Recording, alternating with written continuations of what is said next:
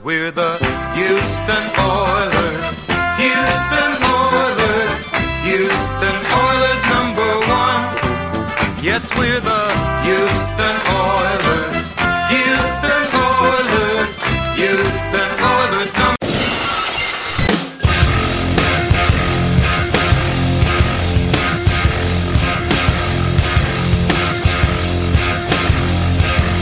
Hello. You're listening to Battle Red Radio. I'm Matt Weston, and this evening I'm joined by Jordan, as you know, as Texans Thoughts, and Kenneth L. How are you guys doing tonight? Doing pretty good. How about you, Kev? Doing well back in Houston under this crazy quarantine, but you know, safe and sound. Yeah, talk about this uh, little get up that you had to, to make your airplane flight nice and safe and cozy. Yeah, so I'm in the I'm in the Bay Area working right now, and you know decided to surprise my surprise my mom, surprise the family.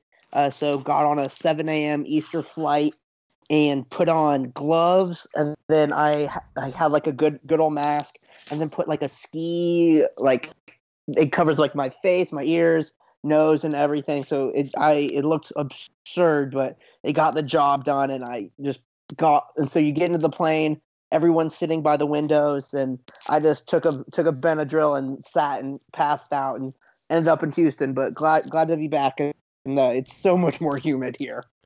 Yeah, it's it's been nice cuz here in central Texas it was like you know, it's been cold for the past 4 days and rainy and it kind of feels like today that all that kind of broke and it may just be 95 degrees forever until October or so. So, I think hopefully life goes completely back to normal uh, within like a month or so. And I think this weekend with the NFL draft, um, it's going to be a perfect weekend kind of for that to just kind of hang out inside and, and self isolate and watch all these NFL GMs try to you manage Skype and Zoom and however it is they're going to make selections and uh, be throw throw a nice monkey wrench into what's going to be kind of a, a funny draft to begin with. But before we kind of talked, so for tonight's episode, we're going to talk about interior defensive line prospects.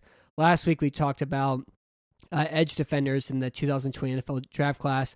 And last week, Bill O'Brien finally kind of addressed the media officially with a, a, Zoom meeting on his back porch where he talked about the Texans free agency, the DeAndre Hopkins trade, uh, the Michael Irvin baby mama reported comments, and he also talked about the Texans draft class briefly as well too.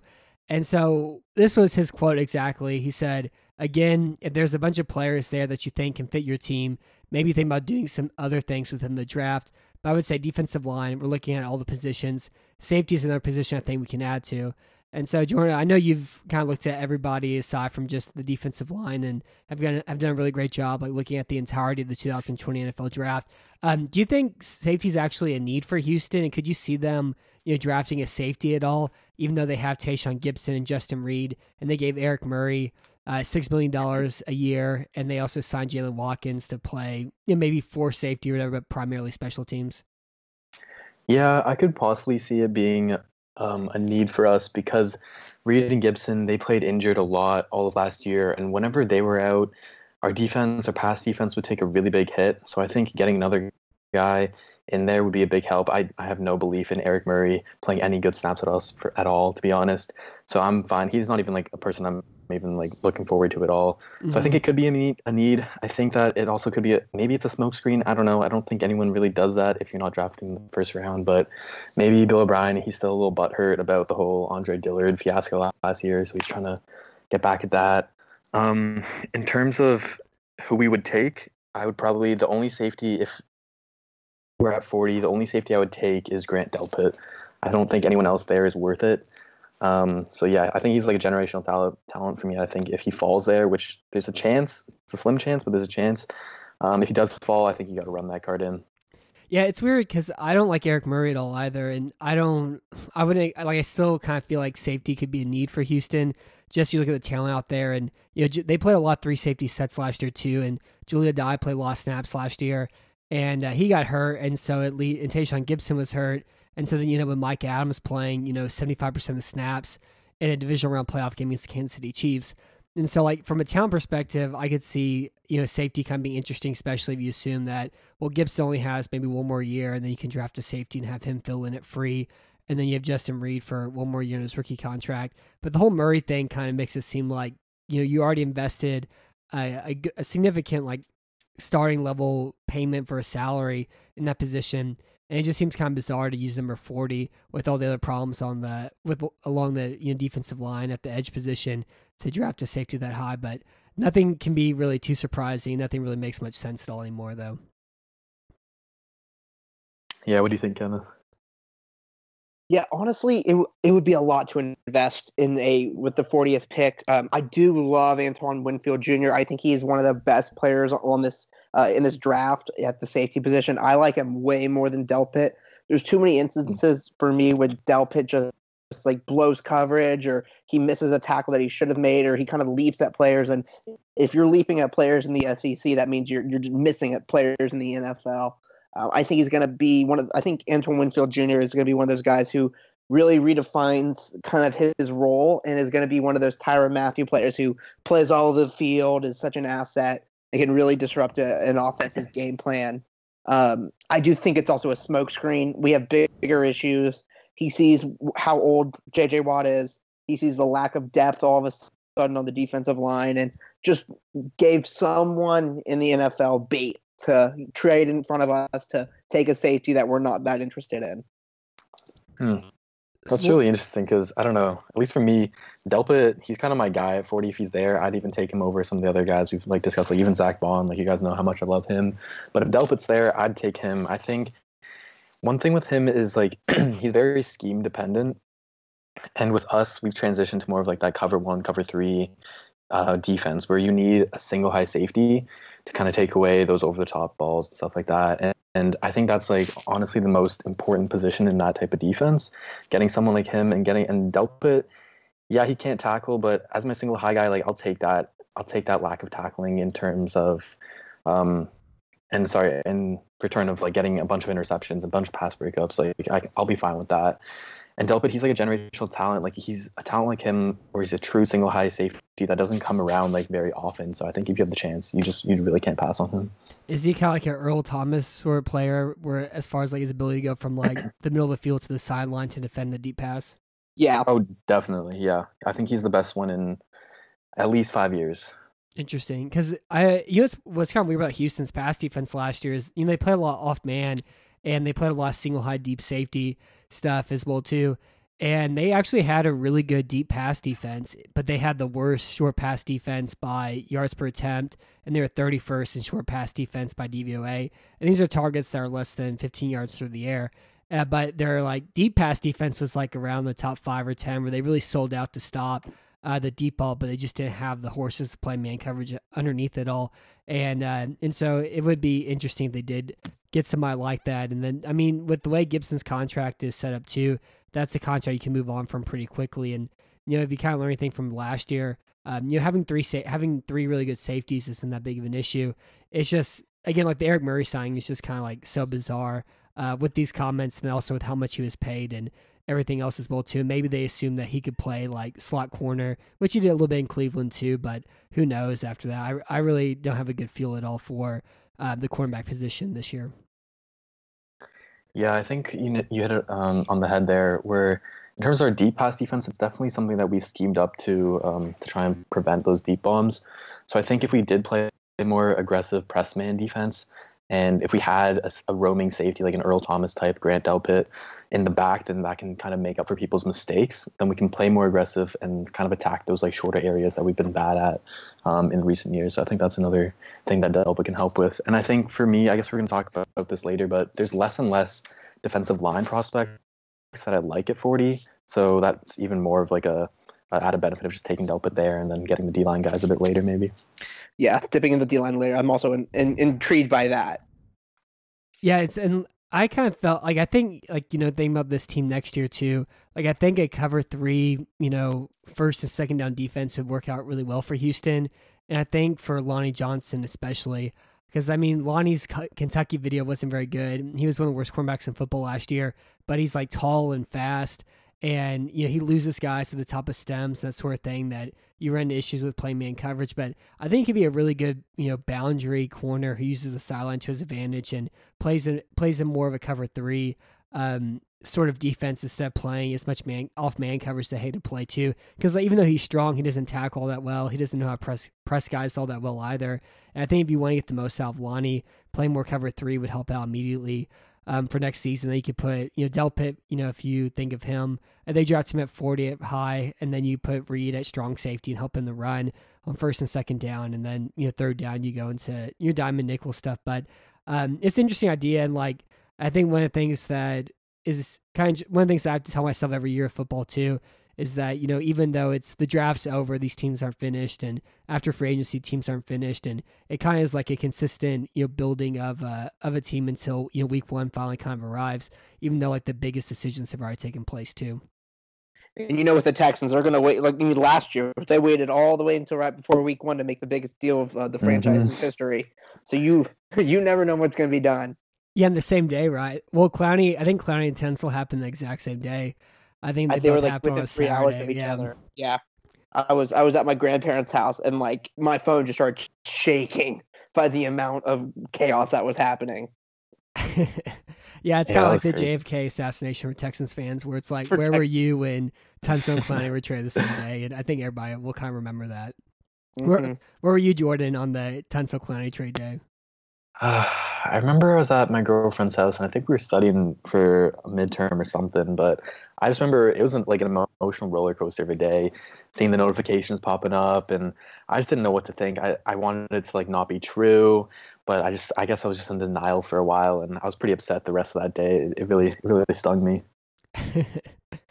um, so I know you kind of mentioned uh, this Kenneth, and you wrote about this as well too about te- Houston trading down. And so if you don't like you know the defensive line prospects here too, and even like at the edge position as well. Um, if you don't particularly like this group, and it is kind of Texans' biggest need, like do you want Houston trade down from 40, and how likely do you think that happens? Yeah, so I think the Texans will probably prioritize edge over interior line just because these guys aren't very different from each other. So someone that you may be able to get at 40 could also be there at number 60. Um, the 40th pick has a lot of value being early in the second round. That's usually the most valuable place in the entire draft. So there's about 10 guys every year who have like first round grades, but for one reason or another get passed up either due to raw talent or a better scheme fit or another reason. But having that 40th pick, I think is going to be really valuable. Um, I would be very interested if they traded back into like 52 and then maybe bring in like a third, fourth round pick to take advantage of those players in the the early 100s um, and just kind of stock up in any way possible. Uh, it's going to be an interesting draft, to say the least. I there's I think there's next to no chance that they trade up. Um, I think the only way that they trade up is later in the draft with three of those seventh round picks and moving up, combining a couple of them and going into the fifth or sixth round. Yeah, I I agree. I think I think the smart thing to do, obviously, is to trade down, try and accumulate another one of those third round picks, fourth round picks. Um, one thing I've been doing is like these mock draft simulators, and a funny trade that we that always works for me at least in terms of trade value is trading 40 for um, the Rams' 57th pick, which is the one that we gave them yeah. for Cooks, and then we get like 84 or something like that.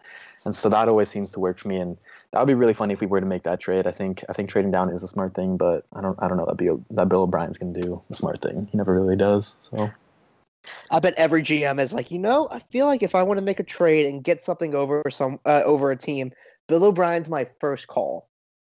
Yep. Yeah, oh, and, and, and, looking at the 2019 draft too, there were a lot of you know kind of like solid players that were taken the middle to in the first, second round, and you know, from Greedy Williams taken at 46, uh, Erik McCoy was taken at 48. Oh, yeah. uh, ben Banogu was taken at 49. He's kind of like a potential guy, but he had some Taylor. flashes last year. Yeah. And then Scharping and Lonnie Johnson, Miles Sanders, who could be a running back one. Um, Nasir Adderley, you know, played a lot last year. And then Juan Thornhill was really great last year in Kansas City until he got hurt. And Jimmy Garoppolo was too much of a coward to, to press the single safety deep stuff that they did and DK Metcalf was of course taken at the end of the second round. So yeah, I mean if you do trade down to you know the fifty or sixty or so, even you can still get a starter there and then get another pick that you lost because of the the Conley trade and the um, Duke Johnson trade as well too. So I'm kind of in favor too of trading down from forty to you know, in the mid 50s or 60 even, then getting another pick so they don't go from, you know, 60 to, or they don't go from 40 to 90 and just kind of sit there and watch the entire time. Yeah, my prediction for this draft is that because you hear about all these wide receivers, there's going to be a massive run in this early in the second round of all these guys like Brandon Aiyuk. Uh, I there's going to be a lot of real. I think Pittman will go early, um, so that'll be interesting to have the 40th pick. And if there's like six guys in front of us that are all wide receivers, someone will be clamoring to get a guy who's falling. And that's kind of what happened last year with the cornerback position, where the only one that was taken the first round was whenever the Giants um, took the guy from Georgia. I'm blanking on his name right now. And then as soon as the second round Yeah. started, there was you know eight or nine cornerbacks taken, and uh, the the whole position was completely like neglected in the first round. So maybe the same thing can kind of happen in the wide receiver position, where you'll have maybe three wide receivers taken the first round, and then there's ten potential starters sitting there in the second round, and teams will kind of be like doing everything they can to get back up into there to make make one of those picks. Exactly. So for the interior defensive line position, the top two guys are Derrick Brown and Javon Kinlaw. And personally, like I really love Derrick Brown. I think he's, he's been my favorite player I've watched so far of all these uh, kind of draft guys. He reminds me of Fletcher Cox, but like before Fletcher Cox gains, you know, 35 pounds or so. Like just like look at his arms, like his arms are maybe like a, a rotisserie chicken instead of a Thanksgiving turkey. And I think that could happen within, you know, three years or so of him. And uh, it's just, it's just like he's brutal and he's super athletic at the same time. And it's kind of amazing some of the plays he makes. Like that Florida game where he, you know, he strip sacks the quarterback and then picks it off and then picks up a 25 yard, uh, yard return on it at, you know, 315 pounds that he is. And I think he'll for sure go in the top 10. Um, Kinlaw's kind of interesting too. I think he's kind of like more up and down. He's really strong. And I think he's more of a defensive end than a, a defensive tackle. But like his video against Georgia was really great. And I, the one thing with him is he gets eaten up by double teams a lot. And so I think he'll probably be like a five tech at the NFL level, but you know, he's really strong and, and really great at that. Um, Jordan, what do you think about these two guys? Do you like think they're kind of slam dunk prospects? Um, like everybody's kind of having them out to be right now at the moment. I'm actually not as high on Derrick Brown as the consensus. I think he's good. I think he'd probably be maybe a top 15, top 20 talent for me. Um, I just think, yeah, he's like a mountain of man. He's huge. He's really strong. He's great at being that. But I think he's more of like your one tech, the kind of guy to like take on um, double teams. He's I don't love him in the pass rush game. He's got a good bull rush. He's I guess he's pretty quick for his size, but he doesn't. He's not really good at like stringing moves together. I think, but I think he's pretty good overall. Um, for Kinlaw, I actually like him more than Brown, just because I think he's more of like your three tech who can get upfield and rush the passer. He can probably do some five tech stuff too, like you said. Um, I think he's like ridiculously quick, but also super strong. I love like his bull rush is ridiculous. Some of the, the clips I've seen on film, like it's ridiculous. He, he just really knows how to like just get his hands inside someone's chest and just run them down to the quarterback, and it's crazy to see. And he he dominated at the Senior Bowl too. I guess I really mentioned the Senior Bowl a lot. I'm not really a big Senior Bowl guy, but anyways, um, yeah. So I like both of those guys. I think I have Kinlaw over Brown for me, but I would I would love if Kinlaw were to fall to us. I don't think it'll happen. He has some injury concerns, so maybe there's a chance, but I doubt it'll happen. Um, yeah. What would you What about you, Kenneth? I think Derrick Brown is a is what you call generational talent. Um, I enjoy his film more than anyone else's. Uh, watching him and Marlon Brown together was just so much fun. Um, Auburn would put him at the five technique every now and then, and it it just completely messed with teams because you couldn't tell who was coming from where, and it, it was just a fun thing that they were able to sprinkle in. Uh, I think Derrick Brown has such a good uh, bull rush move. It's really interesting to watch that kind of progress throughout this past year. Um, and I was watching some tape on JJ Watt, and he was talking about how uh, your the linemen have to know that you have a strong bull rush first before they respect any of your other moves. Because if you beat them with your bull rush, then you can kind of push them into like using some of your swim moves and some of your cuts. So I think he has such a great foundation to build off of. I would not be surprised if he's an All Pro in two to three years. Um, Javon, I'm not too excited about him. I, I mean, he has so many raw talents and he is very versatile. It'll take a really good defensive coordinator to make him turn into who he can be. Uh, I mean, he has so many tapes where he just explodes past the person blocking him. That'll be interesting when he's playing against a professional player. I mean, he dominated this entire year. but he's going to be someone who I can see fading in the back for some teams. But you know, if he goes to a, um, it's going to be difficult. But you know, he goes to like a Vikings, he would run the defense. Yeah, if we went to about Fitz, I would love to see Brown go Carolina at seven because they lost their entire pass defense in Oh, yeah. entire season, and uh, he just seems like Vernon Butler and like you know Star Lotulelei, where they drafted big on interior guys and didn't work out. But I think he he uh, really could, and I would like to see Kinlaw go to maybe Miami eighteen. They have three first round draft picks, and I think they'll take you know a quarterback with five, and then from there just try to fill up and keep upgrading their pass defense. And they put a bunch of money in their and the salary cap onto their on their defense with you know the Byron Jones signing, with the Kyle Van Noy signing, and I think they will. The, I think like someone like Kinlaw, if he even falls to eighteen, would be you know slam dunk for uh, Miami there at pick number eighteen too. So for the rest of tonight's show, we're going to kind of go through some interior defensive line prospects that uh, work for Houston at pick number forty. So we're looking at guys who who can Houston pick up at forty and maybe even possibly into you know the fourth round uh, when they pick again at ninety, and then maybe even potentially they trade back. They can maybe even get uh, in the late second round or even early third round as well too. Um, so like the way it kind of looks like is that Brown and Kinlaw are gonna be first round picks, and then after that, there seems like there's a bunch of five that could probably go in the second round, and then you're you're kind of like looking at mid round draft picks. Uh, the next five are Neville Gallimore of Oklahoma, Raekwon Davis of Alabama, Jordan Elliott of Missouri, Ross Blacklock of TCU, and Justin Madubuike of Texas A&M. I, I hope I said that. I right, I probably didn't. And those aren't in any particular order, but that's how we're going to talk about them tonight. So we'll start with Neville uh, Gallimore first of Oklahoma. Um, he's 6'2", 304 pounds. He's a fifth year senior. He had 30 tackles, seven and a half tackles for a loss, four sacks uh, last year at Oklahoma. So Jordan, I think you mentioned earlier that uh, you really like him. He's your favorite guy of the interior defensive line class. What do you like so much about him at as far as being interior defensive lineman at the next level? Yeah, so I love Gallimore. He's one of the he's actually the only interior defensive lineman I'd take at 40. Don't really like him much of the other guys at that value. I love him so much because number one, he's a great athlete. He's a really quick guy off the snap and he's got great burst and he really knows how to use that to set up his moves. And he's also got really violent hands that he uses like clubs and swipes and swim moves for that. He's got a really wide pass rush repertoire. I really love his spin move is really nice. Um, so I think he's kind of like that finesse pass rusher where he'll use all those moves, but like we mentioned before, like having a bull rush is a really important thing, and I think that's the one thing that he can really work on. But yeah, I love Gallimore. I think he he could have even produced even better at Oklahoma if they use them correctly. They use them a lot at nose or at one tech, trying to deal with like double teams, and just that entire Oklahoma defense. They were really weird how they how they ran the defense. Like they had the D line slanting a lot and stuff, and I think that kind of took him out of what he does best. I think if he can just be put at three tech and just go up against someone in one block, he's gonna he's gonna make a lot of success in the NFL.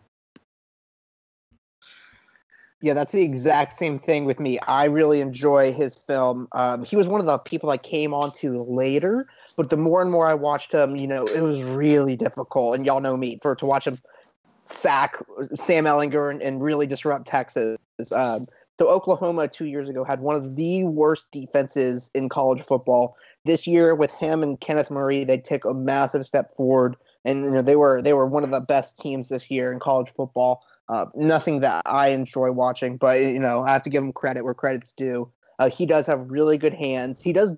He the one thing he does lack is not pairing his feet and hands. So that's one of the number one things that when I'm trying to watch, and I see like Jordan Elliott, who we'll talk about later, he does a much better job of like, you know, if he's going to swipe with his hands, his feet are also moving. Uh, Gallimore has a really, really good set of moves, but he just kind of needs to refine everything. Um, and I, you, you kind of said it really well, Jordan. One of the things that Oklahoma did is they did a lot of slants and gaps, and that's more of a, a way to get around having a weak defense. And so it's going to be interesting to see how, in like a regular standard defense, he can uh, go up against straight uh, against guards. Mm-hmm. Yeah, and some of the slants, like they did a lot of looping with him, which was really enjoyable to watch because he is a fast guy. He drives a fast car. He ran a four seven nine forty. Um, and he was able to create a lot of pressure way way out there on the edge as well too. I think one of the important things that you mentioned, Jordan, was his bull rush. He doesn't really drive the pocket at all, and I don't know if it's something that he can't do or if it's just like they ran a lot of three defensive line sets and he wasn't there to create for other people, but he needed to get his own, you know, pass rush for Oklahoma and the way their defense was set up. And so like he was really selfish as a pass rusher at OU, where like he was game one one versus one matchups that he had to win. And like he has three really good pass rush moves. He can club rip, he can spin, and like whenever he spins, like it actually is going forward with his momentum. He doesn't. He's not like just like a pig, you know, rolling around the mud like some of these like interior defensive linemen look like when they spin. And then I'm gonna use also, that. Yeah, that's fine. Uh, you are like an alligator death roll whenever you see a guy spin, and uh, he has a good arm over as well too. And so like I think in the NFL, he'll probably be a one gap defender. So he be a three four under and play the Leo. He be the three technique and uh, under defense as well too. He or mm-hmm. he be he be the he be the three technique and a four three over. Um, and even like a lot of three four defenses, I think he'd be a defensive end who just plays one gap and shoots it. And uh, you know he he gets seen up in the run game a little bit, but again, like how much of that though is just kind of like the way Oklahoma played you know, it's kind of hard to, to pick apart the difference of it. But I think he's a very good, you know, interior defensive lineman, and he'll be able to uh, create pass rush, you know, kind of immediately. And he's also a guy who's older, being a fifth year senior, who, you know, like he's maybe more filled out some some of these other guys where you're not having to bank on potential, and you kind of like have somebody who can be good, uh, kind of immediately too. Yeah, I think that's a really important thing is that he's going to be one of those guys who's going to be more ready day one to contribute to pass rushing. And I think one thing we talk about the slants and the stunts kind of being a negative, but also a positive. And I think one thing we could have done with our pass rush being so bad recently, and us number one not having the guys to do it, like you said, Kenneth, like slanting is kind of what you do when you don't have a good D line to try and hide that. And I think that that's something we could have done better at. Um, some, hopefully we, Weaver um, puts that into the defense. But I think yeah, he'd be great with his four seven nine forty. You know, normally I don't care about, about how defensive linemen run their forty because like when are they ever actually running forty yards down the field? So I don't really care. But with Gallimore, he had such a high or such a quick um, 40, and it really showed up on tape. Just seeing him on those stunts or even chasing down running backs when he'd get into the backfield and be able to chase them down. So yeah, Gallimore could be a slam dunk uh, pick at 40 for me.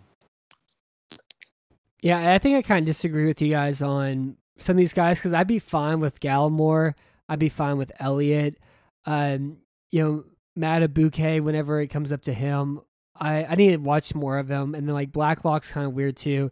But like if they get any of those guys at 40, yeah, I'd rather trade down and get one of them. But uh, you know, I think out of the bunch, like Gallimore and Elliott to me are the two best ones. But even if they took like you know Blacklock or Madubuike at number forty, I wouldn't hate it. I do think those guys may be available at like you know 55 or 57 like you mentioned earlier too yeah for me um, if there was one pick that i would absolutely hate us making and i've seen it a lot in a lot of mock, mock drafts is Madubuike, uh, the Same. DT from A&M. I just I absolutely hate his tape. I guess I'm not going to go too in depth next. We'll get into him later, but I, that's the one pick I would absolutely hate.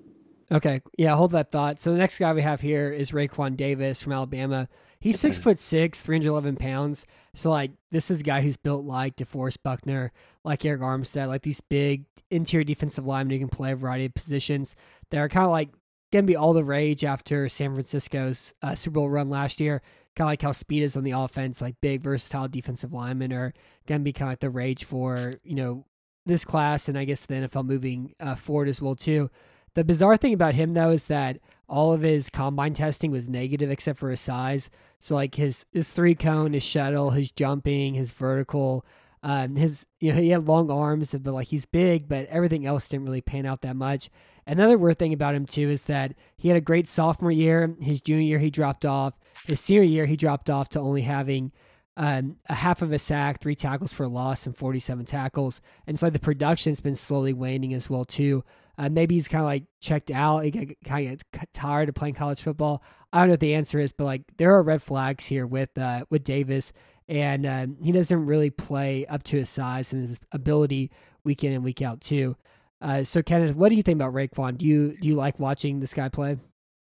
So whenever I was watching him, I'm seeing him in this sparkly helmet and he reminds me of Calais Campbell. And I number one was like, wow, if he reminds me of Campbell, I wonder if the Jags would take him. Well, the Jags have the number two pick in the second round, so I am ready to see him in a Jags uniform, and I would clap if he's if he's their pick. Um, he he is he took over the Da'Ron Payne role at Alabama and really didn't do much with it. You know, he definitely has some interesting height, weight, speed intangibles, but there wasn't anything that popped off the tape. He kind of just clogged the middle and let everyone else around him freelance while he just kind of like just required someone to to to, to take care of him. Um, from his, his tape in terms of pass moves, he really was like a one trick pony in what he was able to do in, the bull rush. And if someone got into inside of his pads, it was like the game was over. There really wasn't anything that he could do. Um, I didn't really see that second level of effort. Uh, but there is a lot of tools to work with here. It just depends if he, you know, if he peaked when he was 19 or if he's going to peak when he's like you know 27 i can't tell that just yet yeah for me um i think he's actually one of the most day one ready run stuffers that we're going to talk about today i think he's got really good technique there where he'll consistently like shoot his arms into an offensive lineman's chest he'll punch them he'll stack the block and he's he's pretty good at finding the ball and getting off the block um, i think he's versatile where he can play in a one tech role, kind of take on double teams or nose tech role, or he can two gap as like a kind of a three four defensive end. Uh, the thing with him is that yeah, he's not going to give you basically anything in terms of pass rush. He has one move that I've seen where he'll kind of stack a block, and then once he reads that it's not a run, he'll pull on the offensive lineman's jersey, and he's so strong that he can like just pull an offensive lineman into the dirt and get past them. But I saw that literally like three times maybe in the three years of tape that I watched of him. And so yeah, Matt, you make up a you bring up a really good point that he's basically the same player, if not worse, all throughout those three years in college. And if you're going to Alabama and you're getting probably some of the best coaching in the entire college football, how are you not getting any better? And so that's what really, really worries me about Davis is is he gonna be receptive to NFL coaching? Is he gonna get better or is he just gonna stay this same player who's just a pure run stuffer and, and doesn't really do much else for you? Yeah, like I think there's a, a really good player in there somewhere. I just think there's a big bust potential with him. And, you know, if, you, if taking him at 40 where you need a starter immediately for Houston, I don't really dig him there. But I think, like, if he went to Baltimore in the second round, he just seems like one of those laboratory guys that, you know, they create and they, you know, develop and turn into an all pro, not all pro player, but a Pro Bowl player, you know, in two seasons or whatever. Like, I think he could be kind of like how Brandon Williams was there, where he's like a really great run stopper who can get, you know, five and a half sacks a year or so, too. Um, I, I, agree with you with the run defense stuff as well. Like whenever his pad level is good, he can really take on double teams well. But whenever he gets high, he can get he can get eaten up by them as well. Uh, and also, I like him whenever he takes on a block and sits and then finds the ball. He's not gonna like he doesn't like do a lot of shooting the gap and making plays in the backfield sort of things. But he's like a, a textbook run defender where he holds his block, stacks it, and then waits for the running back to get close to him to make a play on it. Um, but he is weird. Like there's a there is a really good player in there somewhere. I just don't know if it's ever going to come out and what it would take for it. Especially like you mentioned Jordan, where you know at Alabama the coaching he had, if he didn't improve there, what's what's it going to be like? You know at the NFL level. Um, Kenneth, do you think he can you know provide any sort of pass rush production at all in the NFL? Yeah, I think so. I mean, at six foot six, you're going to be able to, you know to get somewhere with that much size. Um, every time I see him making moves, like it's very laborious. There's nothing that is smooth. He does have the, the, the traits, and I think that you know I don't know if this is the best franchise for him. He would definitely learn well under J.J. Watt, but I don't think he's going to be the person that's okay. He's going to uh, pass the rush from the uh, pa- pressure the quarterback from the interior of the defense. I think he's more of an asset than anything else in the run game. But once he gets set, it's it's really hard to see how well he does against like double teams and being able to like create something for his own. So I think there is something there, and that's kind of like where we're all netting out. But I, I think his his ceiling he has lowered his own ceiling. Yeah, I think for me, um, if he were if we were to draft him, the one thing that's making me confident, like we were talking about his coaching and stuff, is if there's one position coach for the Texans that I'm confident in, it's our D line coach with Weaver because he's taking guys like like I think it's easy to forget that DJ Reader was a fifth round pick when he was coming out of college and he wasn't really some heralded prospect and we turned him into I think he's at highest paid nose tackle right now and guys like Brandon Dunn, he's not anything great, but he wasn't anything coming out of college, and he's kind of turned into like a starting nose tackle for us last year. Even getting like Omenihu he looked pretty ready as a fifth round pick last year. He had some nice contribution for us. So I think, yeah, if there's one position coach that I like for us, it's, it's our D line, and so maybe he can mold uh, Davis or some of these other guys into something great. Yeah, that's even like Carlos. Watkins is doing well. Yeah, I mean, I'm not the biggest Watkins fan, but I hated his tape coming out of college, and he's he's decent in the run game. I don't think he really gives us anything in the pass game, but yeah, I definitely I'm with you there. Yeah, I don't, I don't, I don't basket. dig Watkins very much. I but like Reader, whenever he was picked in the fifth round, I couldn't believe he was a fifth round selection because he had really great video. They took Re- Justin Reid in the third round, also I couldn't believe they were able to get him there because his, his college tape was really great too. Um, but yeah, like I think Davis would be an incredible third round pick, but it's not a pick in number forty. I'd like to see Houston make. And I think for the right team, like there's a really great player in there somewhere. It's just like if a team is going to be able to extract it or not. And uh, I think there's a big bust potential here with Davis, but he is interesting. He's a really interesting player, even if they're like his last year in Alabama. It seemed like he left a lot on the table. So the next player we have here is Jordan Elliott from Missouri.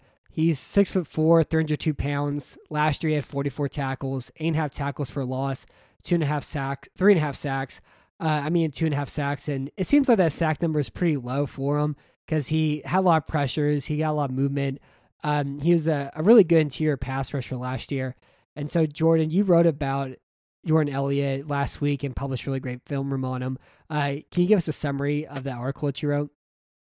Yeah, sure. I think Elliott for me, he's the second best um, interior pass rusher that could be available at 40. Um, in terms of taking him at 40, I'd probably rather trade down. Hopefully, he could be there at 90 even. But uh, in terms of a summary, yeah, he's he's a great athlete, kind of like Gallimore in that sense, where he's quick off the snap. Um, he- he's pretty fluid, like Kenneth said. He he knows how to like time his or not tie, but um, yeah, sorry, tie his feet to his hands or sorry to his uh, yeah, that's what I meant. Anyways, um, You got it. uh, yeah.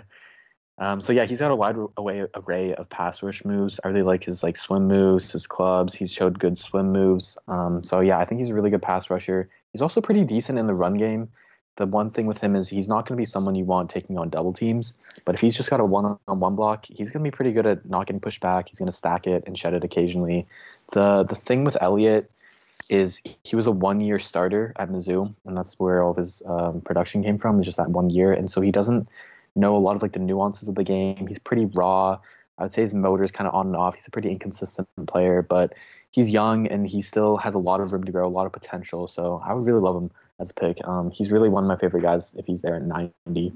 Yeah, I think he, he'd be a great pick. he he also he went to UT and then he actually sat out to transfer to Missouri to play behind that same defensive line coach. So I guess he really liked. So he lost a year, you know, having to sit out and play scout team, and I guess he was a really great scout team player that year too. Um, yeah, I, I agree with you, especially about the double teams. Like he's, a, I think he's a good run defender in one versus one situations, but he bails against uh, double team blocks. He just Mhm. either gets taken for a ride for four yards back, or he just kind of like gets really wide and kind of scampers away from them. I think he'd be really great against like Kansas City, but he wouldn't be really great against Tennessee. So like against spread offenses, um, he'll be like a, really big difference maker. I think he's a lot better whenever he's wider, when he's a three tech, or like not necessarily when he's wider, but whenever offensive linemen have wider splits. So whenever there's like you know a foot and a half or two feet between the center and the guard compared to you know six inches, and so I think he really thrives well in space. And I think as long as he's playing against like more spread offensive teams and more uh, kind of high flying teams where they have only five offensive linemen, you know, set or you know only eleven personnel. Those are like more situations where I think he could be a plus player, um, especially like a lot of the pass rushing stuff you mentioned. I liked his extension that he gets, and he has a good chop rip, a good like yank arm over as well, and I like his his spin move too. And so he can do a variety of different things.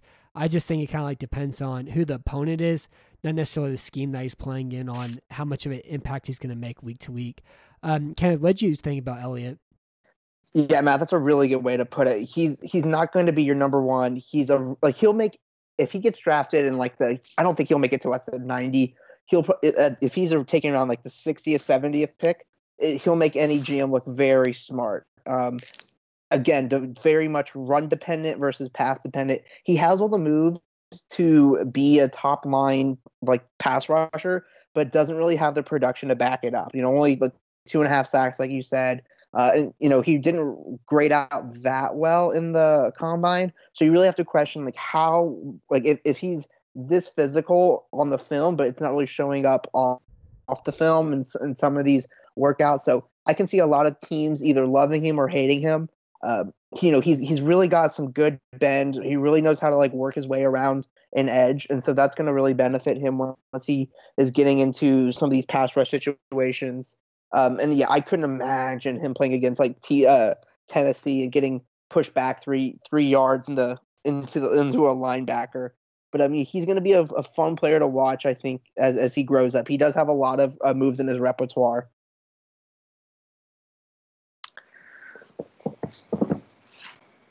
So the, the other thing I like about him too, I think he's really slippery, and I like his leverage also. Um, Jordan, do you think do you have any concerns like if Houston took him and they're playing against the power run schemes that Indy has, that Jacksonville has, even though Jacksonville's you know like their power run scheme isn't very good, but they like to run the ball a lot. Um, in Indy, even they have a big power run scheme. Do you think that would be a problem at all for Elliott in the NFL? Yeah, I was actually going to bring up the point that you said that he's really slippery. Um, I think that shows up more in the pass game than the run game.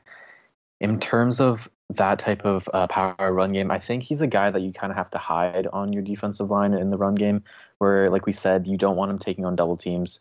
So we have Brandon Dunn who can do that. We have Timmy Jernigan, who, when he's healthy, he's pretty good against the run. So I think Elliott's someone that you can hide and bring him in at least on day one, more of a sub package rusher, and he'd be really great at that. Um, in terms of playing on uh, run games like first down, second downs, if you want to play him there, then I think you have to kind of play him on like the weak side of the alignment where you don't really think that um, they're going to run to, and he kind of can be on that backside and kind of slip through the blocks and kind of chase the running back from behind because he is pretty fast and pretty quick in doing that. So I think that's where you'd kind of have to play him. Yeah, where he can like sit against quick backside double teams and kind of let him flow past him, then sit and wait for cutbacks and sort of thing. Yeah, I see him doing yeah. that, and he and he can play multiple gaps too. Like he has good lateral movement. I kind of wish I had the. I in previous years we kind of got it for free, like the the almanac from Pro Football Focus and the thing that Sports Info Solution does too, and they have all the the chart like all the pressure numbers and all that sort of stuff. And I really wonder what Elliott's pressure and quarterback hit hit numbers were because like even though the sacks aren't there, he did create you know a ton of pressure. He was able to uh, kind of really disorientate quarterbacks where like he has an indirect effect, not like a box score effect, kind of like how uh, Jadeveon Clowney tends to have too. So the next player we have here is Ross Blacklock, a defensive tackle from TCU. He's 6'3", 290. Last year at TCU, he had 40 tackles, nine tackles for loss, and three and a half sacks. Um, Kenneth, I know you're a Big 12 guy. What did you think about Ross Blacklock as you watched, you know, UT play against him last year, and uh, whenever you watched, you know, Blacklock kind of play in general? Yeah, the Big 12 is so hard to watch because, especially for these defensive linemen, because you know, the ball's coming up so quickly, and they're they're all starting to lean up. You, are not going to see Gallimore's kind of like a unique person now because you're not going to see guys who weigh, weigh over 300 pounds. They need to be able to move. They need to be able to get off the ball and help out in other aspects. So Blacklock's one of those types of players who's 6'3", 290. Um, he, he's pretty young, but he really hasn't been able to put too much together. Um, TCU didn't ask him to do too much in the pass rush, uh, but he was all run stopping, which makes sense, I guess, in, in the Big 12. Uh, really, his goal was again gap integrity without being able to create uh, upward field motion that creates like a lane for a running back to slip into. Uh, I didn't enjoy his tape. I liked it more than uh, Madubuike, who I know we'll be talking about soon. Uh, there isn't too much to he brings in like terms of like hand placement, in terms of getting a player off of his body, but he definitely shows some really good strength once like the running back is right next to him to shed the block, make a play, and you know turn a turn a seven yard run into like only a three yard run. What are your thoughts on Jordan? Yeah, for me, Blacklock, I'm definitely not as high on him as others. I've been seeing him sneaking sneaking into the late first, kind of early second that range, and I don't know. I just would not really like that pick at all for us. For me, he's pretty raw. He's more of like an athlete than he's a football player right now. I think, yeah, Kenneth, like you said, it's like his hand placement isn't very good. I don't think he's very good at using them. And for me, the main thing with him is that he's just super, super inconsistent. Uh, I think I watched five or six games of his of this year, and I really only liked one of them. I only liked his game against Purdue, And in that game, he was he was basically unblockable. Like they could not stop him. He got in the backfield a lot, and he was pressuring the quarterback a lot. But um, other than that, he just kind of disappeared for me a little in the other games. Um, so I think he's kind of in the mold of like a Gallimore, where he's more athletic and he shows some flashes of using his hands, but he's just not nearly as consistent right now. And I think um, I guess he can get coached up to that. So I guess he's more of a potential pick right now. I think he's going to need. I don't think he's someone who'd be ready. Definitely not day one. Maybe not even year one. That's that's my thoughts on Blacklock. Yeah, and he is only 21, and he had an Achilles tear that kicked him out of his 2018 season. So there, there may be improvement here. Um, Blacklock is interesting to me mainly because the single best skill I've seen from any of these interior defensive linemen has been Blacklock's pad level. Like he's he's so good at playing low. He's so good at using leverage to his advantage. Like he's able to sit there as a one tech and split double teams and get in the backfield, make plays in the back and make tackles for a loss. And like I it's just like rare to see a guy who like understands pad level that well. And like it's good too where he's able to like use his his smaller his smaller height and his arms to use long arms to create leverage and kind of use that to rush the passer as well. Uh, I just don't know like where this is going to be in the NFL with him though, because even though he is smaller, he's 6'3", 290, the explosive numbers really weren't there at the combine at all. And it's like I don't know what you do with an undersized defensive tackle who plays really low to the ground. Like he's great at doing that, and it's a it really like a special skill that he has.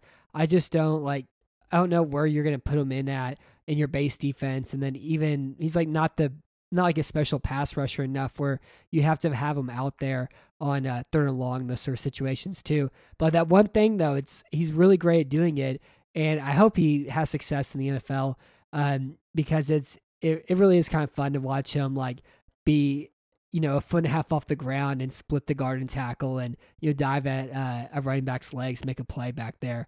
But I just don't know where it's going to translate there. It, at the next level. Do you agree with that assessment, Jordan?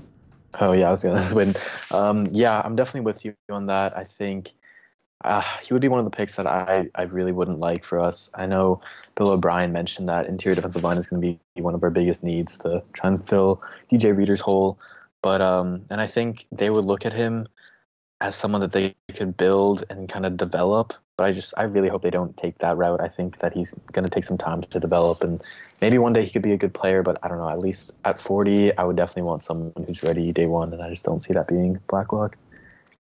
Yeah, I just I don't like even for any team out there, I don't really know where exactly he would fit in at. Like I I want him to have success because he is a interesting player to watch. I just don't know exactly uh like where like which sort of scheme he fit in, which team it makes a lot of sense for him to be there.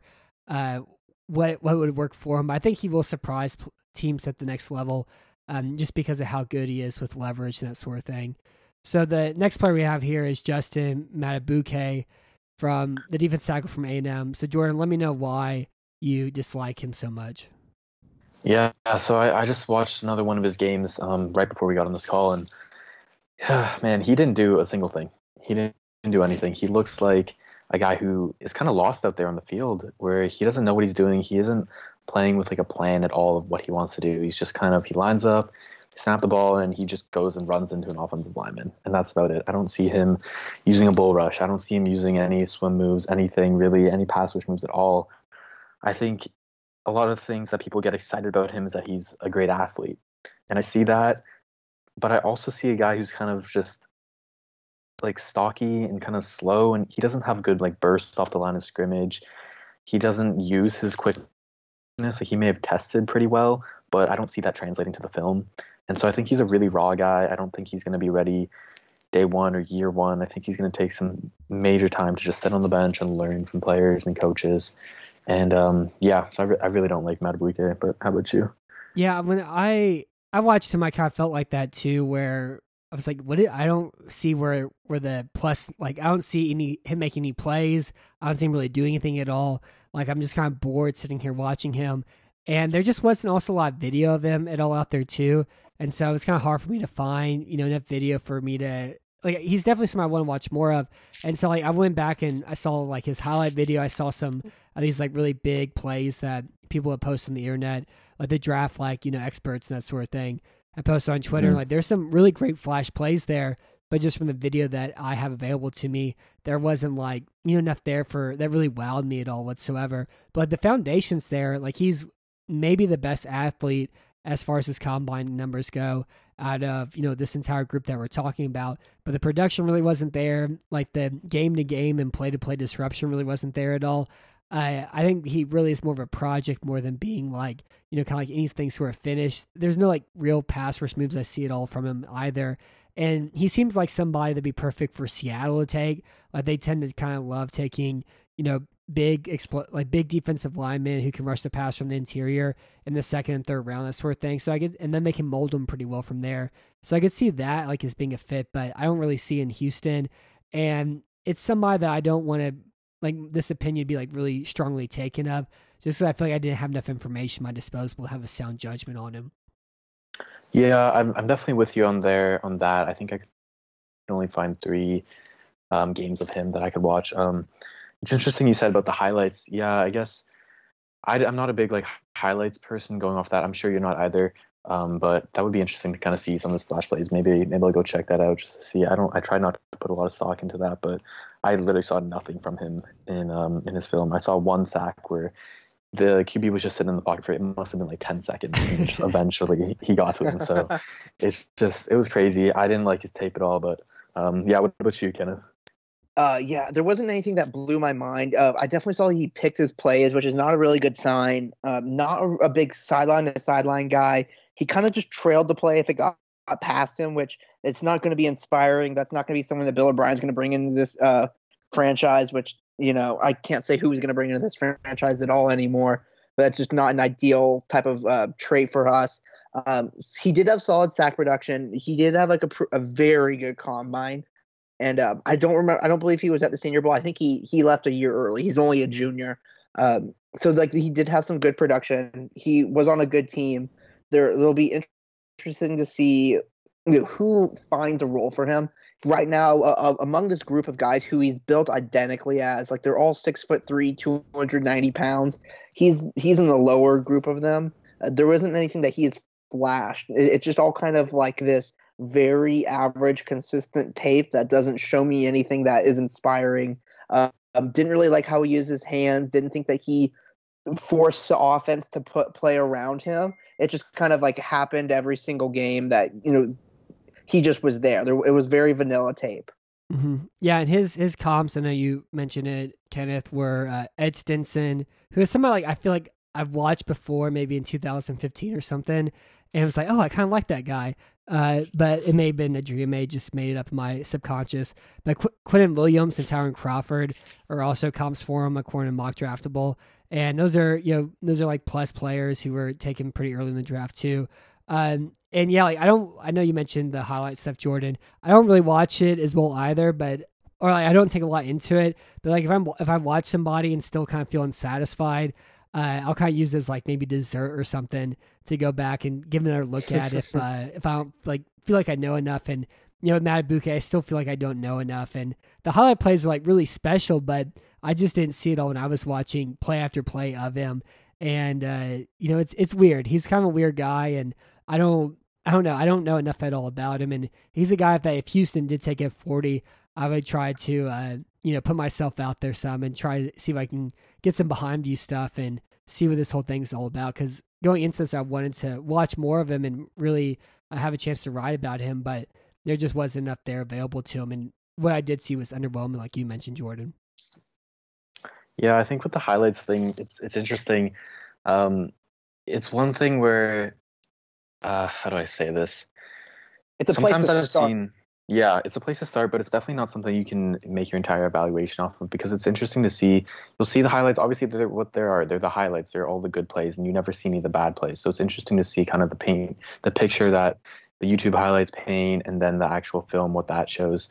And for me, at least, seeing highlights, it's one thing like I'll go into highlights. I'm expecting to see something good, right? And then there's been some prospects this year that I'll check out their highlights if I have some quick time on my hand, and then I'll be disappointed with what I see. So like if I don't even like your highlights, how the hell am I going to like your mm-hmm. your game? You know what I mean? So I don't know. There's just a couple of those like prospects that I've seen, um, but yeah, it's interesting. Yeah, Murchison's like that. Where I watched a hot video of him because there was only like one video, like one set of film to watch on him, and like it's you know six minutes long, and two minutes of it is like the same play where he's chasing down Eastern Carolina's uh, quarterback on his own replay. It's like, okay, I, I kind of get it, you know, and uh, and so like, yeah, it's a if there isn't like anything really spectacular on the highlight plays, it kind of it kind of like it can put you in a, in a certain one direction or the other as well too. Um, so some of the miscellaneous guys on the list that we gave a look at were DaVon Hamilton, Leki Fotu, Larrell Murchison, James Lynch, and Jason Strowbridge of North Carolina. Is there anybody of this group that you really like, Jordan? And, and would you want to see Houston taking these guys maybe in like you know the fourth or fifth round or so? Yeah, so my guy on this list is definitely DaVon Hamilton from Ohio State. I'm pretty high on him. I like him a lot more than some of the guys we mentioned before, like Blacklock and Madubuike. I think I would take him at 90, honestly, if he's there. I really like his ability to come in day one and be a nose tackle for us, and he'll be stout in the run game. He can take on double teams. He played nose tackle, one tech, and three tech for Ohio State, and I think he was really one of those guys who's like an unheralded defender. I remember when we first drafted DJ Reader, I remember just or JJ Watt, he kind of said that he was like the unheralded guy and he opened up everything for the edge rushers. And that's kind of kind of how I feel about Hamilton, where he take he took on all these double teams. He allowed Chase Young to roam free. He allowed the linebackers to roam free, and he's a really strong guy in the run game. And he's one of the very few guys who showed a decent bull rush for me to be able to collapse the pocket. And um, looking at his film, he didn't have a lot of film. He just had a couple games, but his one game um, versus Indiana in particular, he was just unblockable that game, and he showed off a good amount of quickness as well. He's pretty quick for his size. He's pretty big at 6'4", 320. So, um, so yeah, I like that a lot, and he had good production, 10 and a half tackles for loss, six sacks I'm seeing here. So yeah, he's definitely out of that group. He's he's my guy.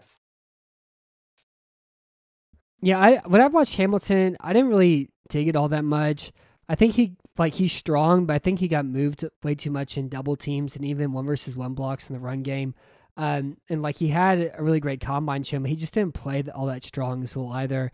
And then I, a lot of his kind of like sacks are kind of like the college football sacks where the quarterback holds onto the ball for a while, and you know he kind of eventually wiggles his way back there after enough time. Um, and like again, for a guy of his size, like I don't really see a lot of pass rushing juice. I think it was too easy to move him off the ball as well too you know his size and strength as well. But he seems more like a, a pure nose tackle, you know, based off his profile than you know some of these other like three technique. You know, we need a pass rush sort of guys. Yeah, yeah, I definitely see that. I guess he's he's one of the more inconsistent guys as well. So I guess it's really what games you saw maybe to get a really good opinion on him. Um, have you seen him at all, Kenneth? Yeah, I really was watching his tape. He has a high motor, um, great tape against uh, Michigan, and you know if you have great tape against Michigan and, and you go to Ohio State, that's going to give you like this legendary status. Uh, really, only like one year of production, and that's just not his fault. Like there's so many, so much great talent coming out of Ohio State right now that like just the fact that he's able to get like the production that he does it's just like a testament to his uh, like the opportunity that he may have for a team in the NFL just like a mammoth person, and I'm I could really see a team putting a lot of like on him and a lot to package in. He can really like press do a lot of pressure. I like him as a two technique. That's kind of where I saw him do the most work. Is really get, getting in the interior of a guard, getting them like to turn their hips, and then working his way down the offensive line. Uh, he's going to be one of those players who, if you ask him to do too much, he's going to fall apart. But if you get him in the right position and surround him around talent that he's used to being surrounded around, he'll make a really good player. Uh, would also love to see him at 90. He'd be one of those guys that I would I'd stand up and clap for. Uh, you know, he he's had so much talent that he's played against and with that it, it's hard to see how he'll be able to transition all of that when he's on his own. Um, for me, the number one guy that I really enjoyed watching is Jason Strowbridge from North Carolina. Um, I think he's had really good production he kind of does occupy the same space as Charles Omenihu, but um, I think from his Senior Bowl tape that I saw, he's one of the guys that has a high, high ceiling heading into this draft. Oh yeah, actually, I really like Strowbridge. He was the he was going to be the next guy I was going to talk about. Um, he yeah, I did a breakdown on him on Twitter, and I compared him to kind of a more athletic Charles Omenihu. He's got more quickness, more burst, but he's that really like long, really long arms, um, kind of tweener. He's a uh, 6'4", 275, so they UNC played him on the edge. They played him as like a three tech. They really played him all over the D line, and yeah, I, I really like him. He's a really big boomer bust guy for me. I'd love him maybe in like the fifth round. I think he's got a lot of potential. Oh yeah. What uh what do y'all think about uh Fotu? Because with him, like I think he could fill a need for Houston, mainly because he's like a head down bull rusher. He's big. He's 6'5", 330 pounds. Um, he didn't bench all that well at the combine though, but like he would constantly, like not necessarily constantly, but like often enough, he would be able to you know be head up versus the center and clear the pocket and they get the quarterback moving backwards, that sort of thing. And like I really think that's something that Houston needs for the 2020 season because they gave Whitney Mercilus $12 million. And Mercilus as a pass rusher, he's wide, he's looping, like he does a lot of hand fighting, does a lot of ripping. Um, against like a lot of tackles, it doesn't really mean much at all because they wash past the quarterback. But whenever you have DJ Reader, you move the guard back into Drew Brees, and Brees has to take three step backwards. Then Mercilus has actual impact on the game. And so, like, I don't know if Fotu could do that consistently enough at the NFL level, but like he actually he did it a little bit at um, Utah, and he also kind of did some weird things too. Like Utah asked him to, where he would defend the quarterback on the keep of his own read, like he did against Texas. Yeah. Um, he took on double teams pretty well sometimes as well. He has good pass rush and extension. The biggest thing about him though is his pad level's bad. Like he's way too high. He lets defenders get into his chest too much, and so whenever his pad level's bad, his entire game is you know, screwed up and wonky, and uh, he can go like you know he can be a big negative on plays, a lot of plays, just because he's playing way too high as well too. Um, Ken, did you like watching uh, Fotu at all? I'm so we've watched so much Utah film. Like, there's gonna be so many players drafted. Um, I wasn't too excited by Fotu's film. I think he was more of a product of the situation. There was uh, that defense was playing against just inferior opponents. Um, in this past season, they held teams to under 20 points 10 times that this year, which is just unprecedented. Like that, like for for Utah, they had a historic run, and he was definitely a part of it. But I don't think he really has like the the technique yet. Um, and they were up on so many teams this past year that he was just he knew that they were going to be throwing the ball against them. So he just kind of was able to run straight in the backfield, not really have to manage his gap integrity, which you need if you're going to be 330 pounds. Um, didn't entirely love his run, uh, his run stopping tape. I thought he w- really would sometimes let smaller guys get inside of him. Uh, he can control his gap. But I don't really see him transitioning to like a two gap technique. Uh, the Pac-12 really didn't push him in too many different assets in too many different ways. Um, he'll he'll be someone that a team will fall in love with, or he really fits a skill set for a lot of teams that are missing something, which I do, do include like the Texans within that. But there isn't too much on the tape that I fell in love with. I don't think he does a good job of pairing his hands with his pass rush. He kind of just was flailing his arms around a lot. So I, I'm not too high on him. But if he's in the fourth round, I'd be I'd consider him. Yeah, that's pretty much exactly what I was going to say about him too. I definitely I'd take him in the fourth round. I think he has the potential to start day one as nose tackle. Um, I saw some good tape and I saw some some pretty bad tape on Fotu. He's one of the, another guy who's pretty inconsistent.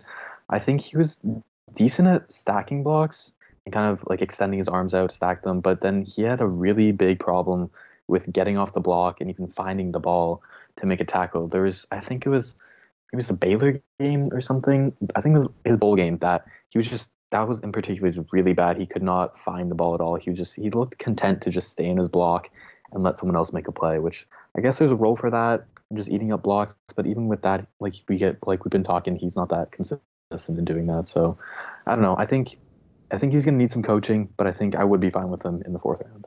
Yeah, I, I know him that says lots of meaningless backfield visits where he's back there and then he's kind of looking around. There's nothing around for him to do. Um, you know, because he's not finding the ball. He's not making like a an active impact in every single play. I just think for mm-hmm. him, like, uh, you know, we, you know, a lot of these guys just don't have like a really consistent bull rush, and often enough from him compared to these other guys, he just have his hands down, use good extension, and you know, drive the center, you know, four yards backwards on pass play. And I've been kind of like all throughout watching all these uh, interior defensive linemen, that's something I've been looking for. I think he provided more than the rest of him, but he definitely needs somebody who, to teach him and coach him how to play a better pad level and how to find the ball. And maybe that'd be Weaver, maybe that'd be another team. Uh, so Jordan, my last question for you tonight is: So Houston picking at 40 and picking at maybe a hypothetical if they trade down 60 and then picking at 90. Which guys would you like at each one of those kind of slots if we said 40, 60, and 90? In terms of interior defensive line? Yeah. All right. 40, definitely my only guy is Gallimore. I think he's the only one who is going to be ready day one and also has a high ceiling. Um, 60, I guess I would go. I wouldn't. For me, it's between Elliott and it's between Raekwon Davis. And I guess I wouldn't take the risk of waiting for Elliott later. I guess I would just take him then. I think that's pretty good value for him. And then you said 90. I would go DaVon Hamilton, or if Davis is there, I'd take him just because I think, like we've been saying, there is a player in there. I think if we can tap into his potential, he can be a lot better than a lot of these guys on the list. He could be potentially the best guy. He can be in that like Derrick Brown level. Maybe not that good, but he can be really good. Um, so yeah, between him and DaVon Hamilton for 90, and then I guess later in fourth round, like Fotu would probably be that guy, or Strowbridge, even a round later than that would be my really big sleeper. Gotcha. And what about you, Kenneth? Number one, I would say Gallimore. Uh, I think he'd be really great on this defense. I'd really enjoy to see him. Would hate to see us sooner, but uh, you know what can you do? Um, I actually think Elliott will not be around by the 60th pick. Um, he has too many. He has too much to work with. Um, I would really enjoy. I could see him on the Texans, but uh, I think I can see him being taken er, mid second round. Uh, in terms of the 60th pick, I I would I'm gonna probably pass on both Blacklock and Madubuike, and I would like to see DaVon Hamilton. I would like to. I could see Fotu going that early, but I don't think he'd be a fit for us. Um, and then at 90, I could see Lynch, and I could see uh, Jason Strowbridge. Interesting. Um, yeah, we need to talk about Lynch and Lynch. I don't know. Lynch is uh, like a really good, like high effort motor guy who played a lot of like defensive end and Baylor's kind of like bizarre spread defense, Big 12, uh, 335 and 327, the weird things they do there. So I, I have Gallimore and Elliott at 40, I'd be good with. Um, I'd be Blacklock, like if it wasn't Houston, I think would be a good pick at 60th overall, but I just don't really, I just, I don't see where he really fits in uh, for what the Texans do. And then uh, I think I if Madubuike gets picked by Houston at or Matt Bouquet, I should say gets picked by Houston at 60, I would feel indifferent just because I just I feel like I don't know enough at all about him. Um, I think if Davis is picked at 90, you know there'd be a party in Bill O'Brien's back porch if that occurs, and then I'd be fine with Fotu in you know the fourth round or so. Um, yeah, he's I think he's good at doing like one thing, and again, if like his pad level gets better, there could be something more, you know, with him there. But like right now, it's just he's just too high and gets moved around just a little bit too much. Yeah. So are you in the the camp that wants to trade down from forty as well? Matt? Yeah, I am. Just because a fifty pick gap is hard, and they just have so many. Like they just need players in the pass defense, and even at cornerback, even I guess at you know safety hypothetically now.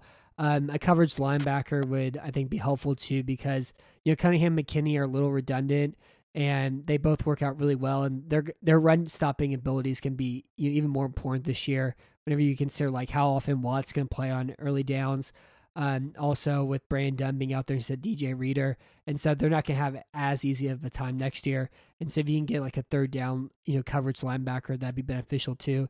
And so yeah, like I'm I'm good for like I would like to see him trade down from 40 to you know mid 50s, maybe pick 60, and then get another third or fourth round pick as well. Um, and hopefully somebody falls in love with you know one of these wide receivers and just has to have them at 40 and makes a makes a scramble to get up there. Yeah, I think um, something that's really interesting you mentioned is the coverage linebacker aspect. I definitely think we need something someone like that too.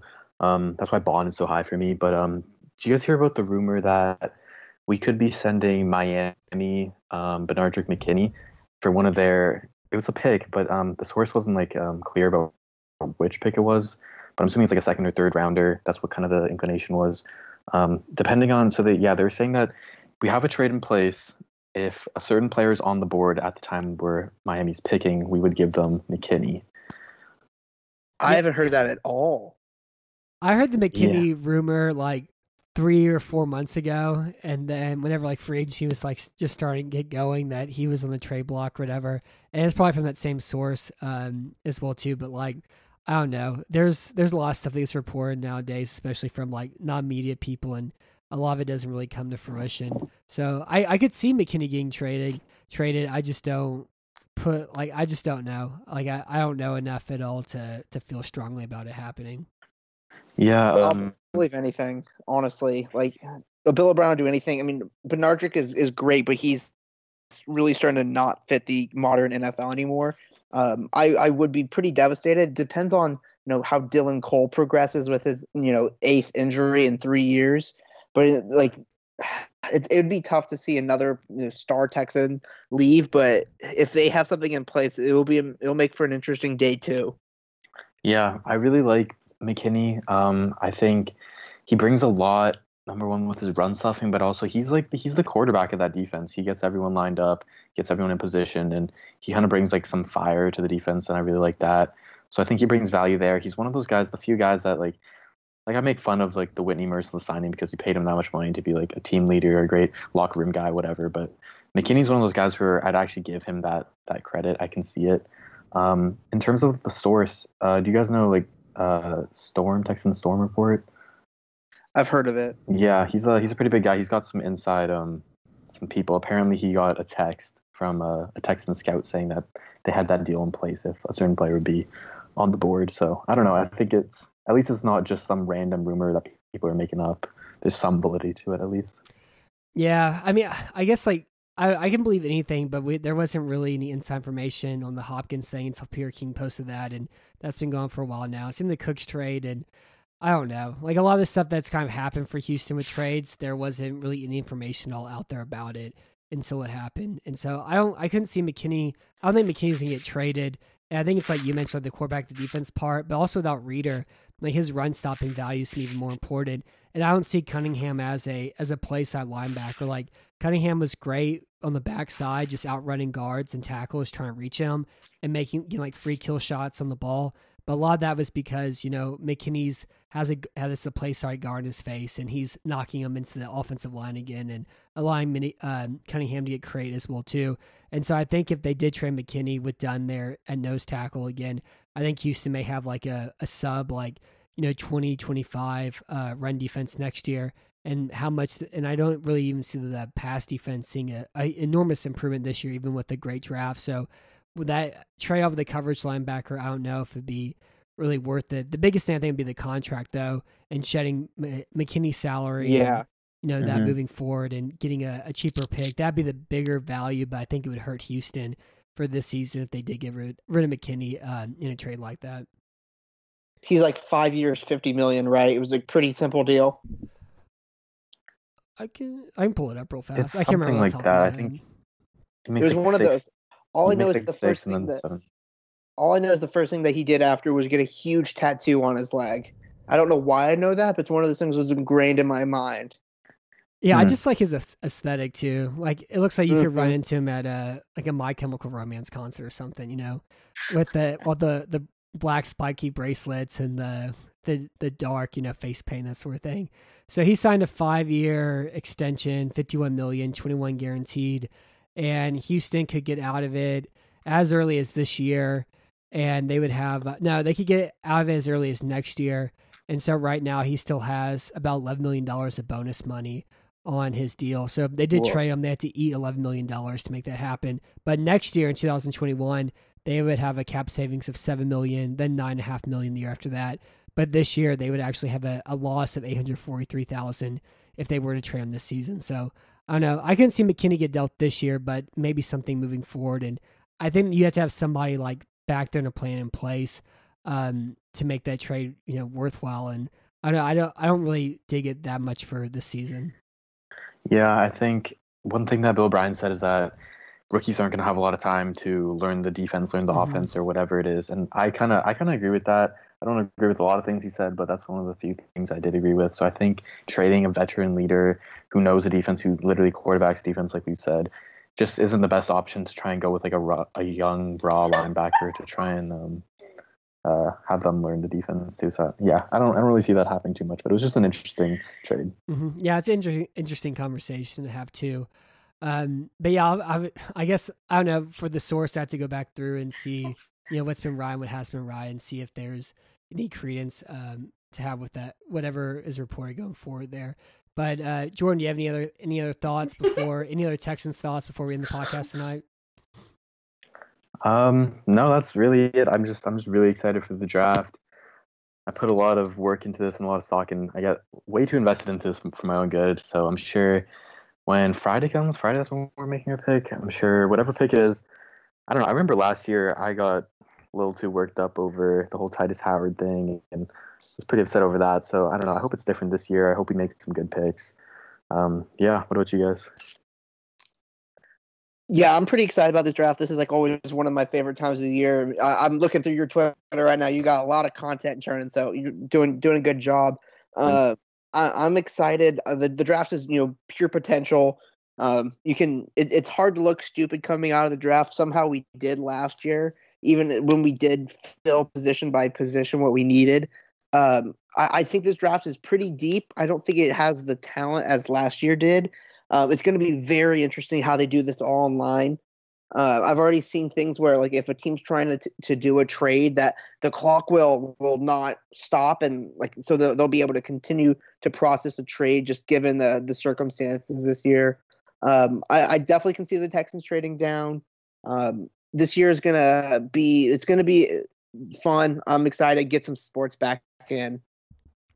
Yeah, sports now are the NFL draft and the stock market, and I guess the Michael Jordan documentary. and those are all kind of sports available to us. But yeah, I'm I'm excited for it too. And I know last year I was kind of similar with you, uh, Jordan, where I you know, didn't like the Howard pick and the Diller thing sucked. And the problem again, like those picks, I think can work out. Like Scharping's a good guard. Um, Howard is, I think, could be a, a, really good right tackle. He has the body for it. He isn't doesn't know how to play position just yet.